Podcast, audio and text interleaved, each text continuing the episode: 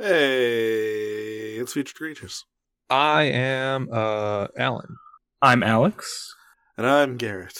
I almost said today's creature's name instead. Because you identify so strongly with it. No, it's just I'm staring at it, and as soon as I say this, I think I'm gonna get a laugh out of one of you. Oh, boy. Okay. Stone face incoming. All right, I'll just. I'm not going to start with his name. I'm going to start start with the, the text that leads to his name. The story of Jacko. Got it. no, because I thought we were going to go way further. yeah, I, like I was really expecting there's going to be some kind of you know fancy prelude, and then I was expecting a hilarious name. Yeah, Jacko. like last one. It's Jacko from oh Guilty Gear. shit! I don't have the. It's Bracky. Uh, the story of Jacko. That of a small ape-like young Sasquatch said to have been captured Oh, okay. alive in the Yes. 1800s. Whoa, okay. I like the named Sasquatch. All right. It is a piece of folklore that refuses to die. Despite a superb investigative article published in 1975, co authored by John Green and Sabina W. Sanderson. Although Joe Nickell regarded Jacko as a hoax, there was no evidence to support his claim, sustaining Jacko's classification status, or unclassified status. And let me share my screen again to get let you guys see this picture of Jacko. It's gonna be Little Bigfoot. Yeah. Whoa! He this is like Harry Brock Samson. yeah. No, I like that he's like a space ghost villain. Yeah. I like that he has fleshy like eye orbits. Like what's that about? What's that about? Hmm. The investigation into the Jacko story did not begin until decades later, during the 1950s. A news reporter named Brian McKelvey, or McKelvey, whatever, he's dead now, McVie. became well, it's MCK. I, I'm I'm I'm teasing. I'm teasing. I'm just giving, I'm just giving you a hard time. became interested in the then current stories of the Sasquatch being carried by his local British Columbian papers. McLevy, McKelvey, searched for older reports. What he found was What are you doing, Shefton? you fucking eating peanuts or something? Cracking I'm fucking- very quiet. Eating like pistachios? I, I'm I thought he was, like, to very a quiet. There- there's the gun sound for you.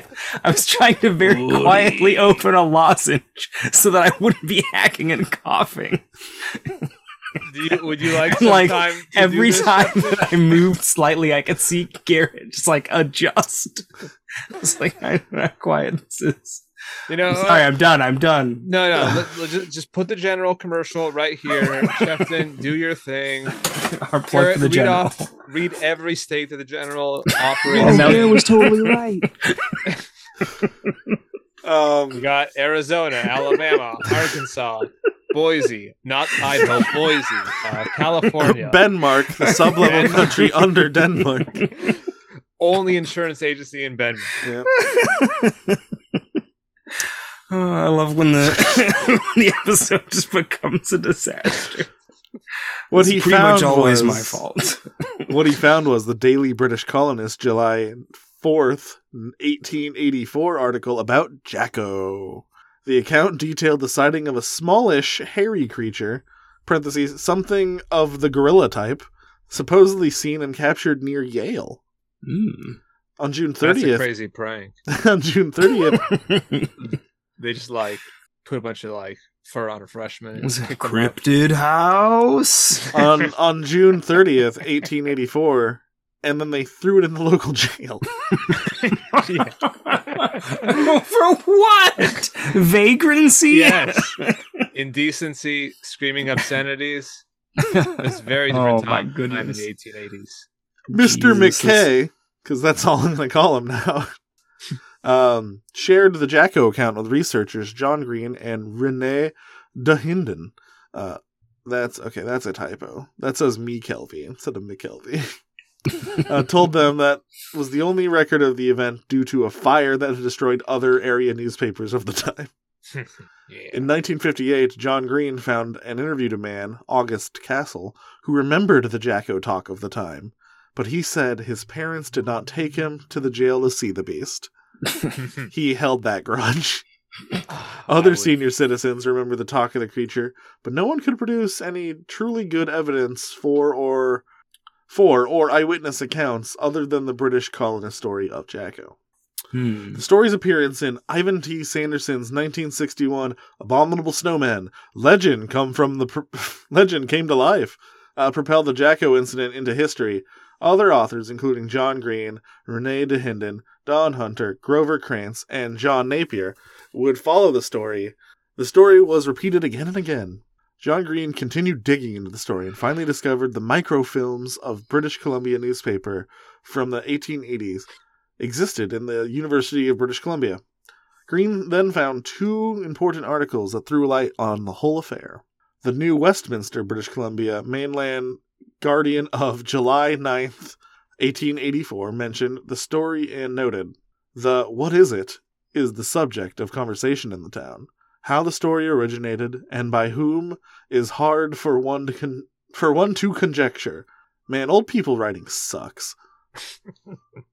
Absurdity is written on the face of it. The fact of the matter is that no such animal was caught, and how the colonist was duped in such a manner and by such a story is strange. On July 11th, 1884, the British Columbian carried the news that some 200 people had gone to the jail to view Jacko, but the only wild man visible was a man who was humorously called the governor of the jail who Okay. completely exhausted his patience, fielding the repeated inquiries from the crowd about the non existing creature. As Green has pointed out, the colonists never disputed uh, uh, disputed its critics. Uh, Green, with Sanderson's widow, wrote of the Jacko story as a piece of probable? Probabble? Uh, That's a journalism word that I don't know. Right. Highfalutin journalist speak. I'm just a Southern Californian Tobacco cryptozoologist. oh, okay, okay. Um, alas, poor Jacko in Pursuit, published uh, in 1975. That was a sentence. Um, that that literally that's just quote. Alas, poor Jacko in Pursuit, published in 1975. So the whole thing was just a complete ruse. Unfortunately, a whole new generation of hominologists, Sasquatch researchers, and Bigfoot researchers, those last two are the same thing, are growing up thinking that the Jacko story is an ironclad cornerstone of the field. a foundation piece of history proving the Sasquatch are real, but in reality, Jacko may have more to do with the local rumors brought to the level of a news story that eventually re- evolved into a modern fable. Wow. One of the pictures they have for Jacko is just a baby orangutan. I like that. Oh, that's it for Jacko. That's really anticlimactic. I gotta be honest. It kind of is, especially because it starts Claw. with like it, like it supports his unclassified status. It seems pretty like what no, I it was was fake as fuck. It was like, yeah, here's an article about like we have Yeah. exactly one article that says this happened, and then here's two articles about there being no one at the jail. Like, get the fuck out. Is Uh, that's that's the real prank. The prank wasn't uh, wasn't uh, putting hair on some poor freshman. The prank was razzing the uh, the local constabulary. All right, well, since that was anticlimactic, I got a one that here that is like l- less than a paragraph. Yeah. Okay, that's guaranteed to please. Um, it's cool at least. Um, Okay, the Ami Cuck, okay, wait, what? a a po- or a hyphen m i hyphen k u k. Okay, okay, The Ami Cuck. okay. I thought you said Omnicook, and I was like, wow, that's impressive. No, it's not a picture I of heard you. that too. Bow. Uh, the, uh, the I mean, you're you're wrong, Gary. You have to be romantically involved with somebody to be a cuck. uh, That rules out all three of us. So, you But we got the Omni in there. I was gonna say we're we're we're keeping each other in balance, I guess. just My some- luck's turning around. I'm gonna be Omni cucked any minute now. They're just a bunch of crabs in a bucket. It's that, that line from Workaholics. Like she think I ain't a freak, but I will be cuckolded. This monster, the Omnicuck, is a legendary creature from In- Southern California. from Inuit mythology. This monster is known from the Bering Strait of Alaska. I thought it was going to be like from the Bering Strait to, but no, it's just the Bering Strait of Alaska. The Omnicuck is described as a huge, heavy creature with slimy, moist skin, and instead of legs, it has four human like arms and hands, Okay. which are for locomotion and to capture its prey. It is also said to be capable of burrowing underground and emerging in inland lakes. Supposedly, Okay. it preys mostly on fishermen and people foolish enough to bathe in the sea, but have also been said to consume large quantities of fish and seabirds. Scott moves around. Uh, here, let me do the thing. Yeah, because that's what I was gonna ask. I was like, I gotta see what this. I hope this is like Sea Pope levels of awesome.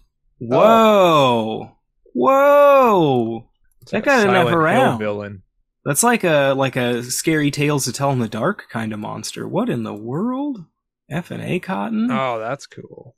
Wow, those are like spears embedded in its head there. Wow, Yeah, the Omnicuck. wow. I was trying to think like what this could be, you know, but yeah, no, I got nothing.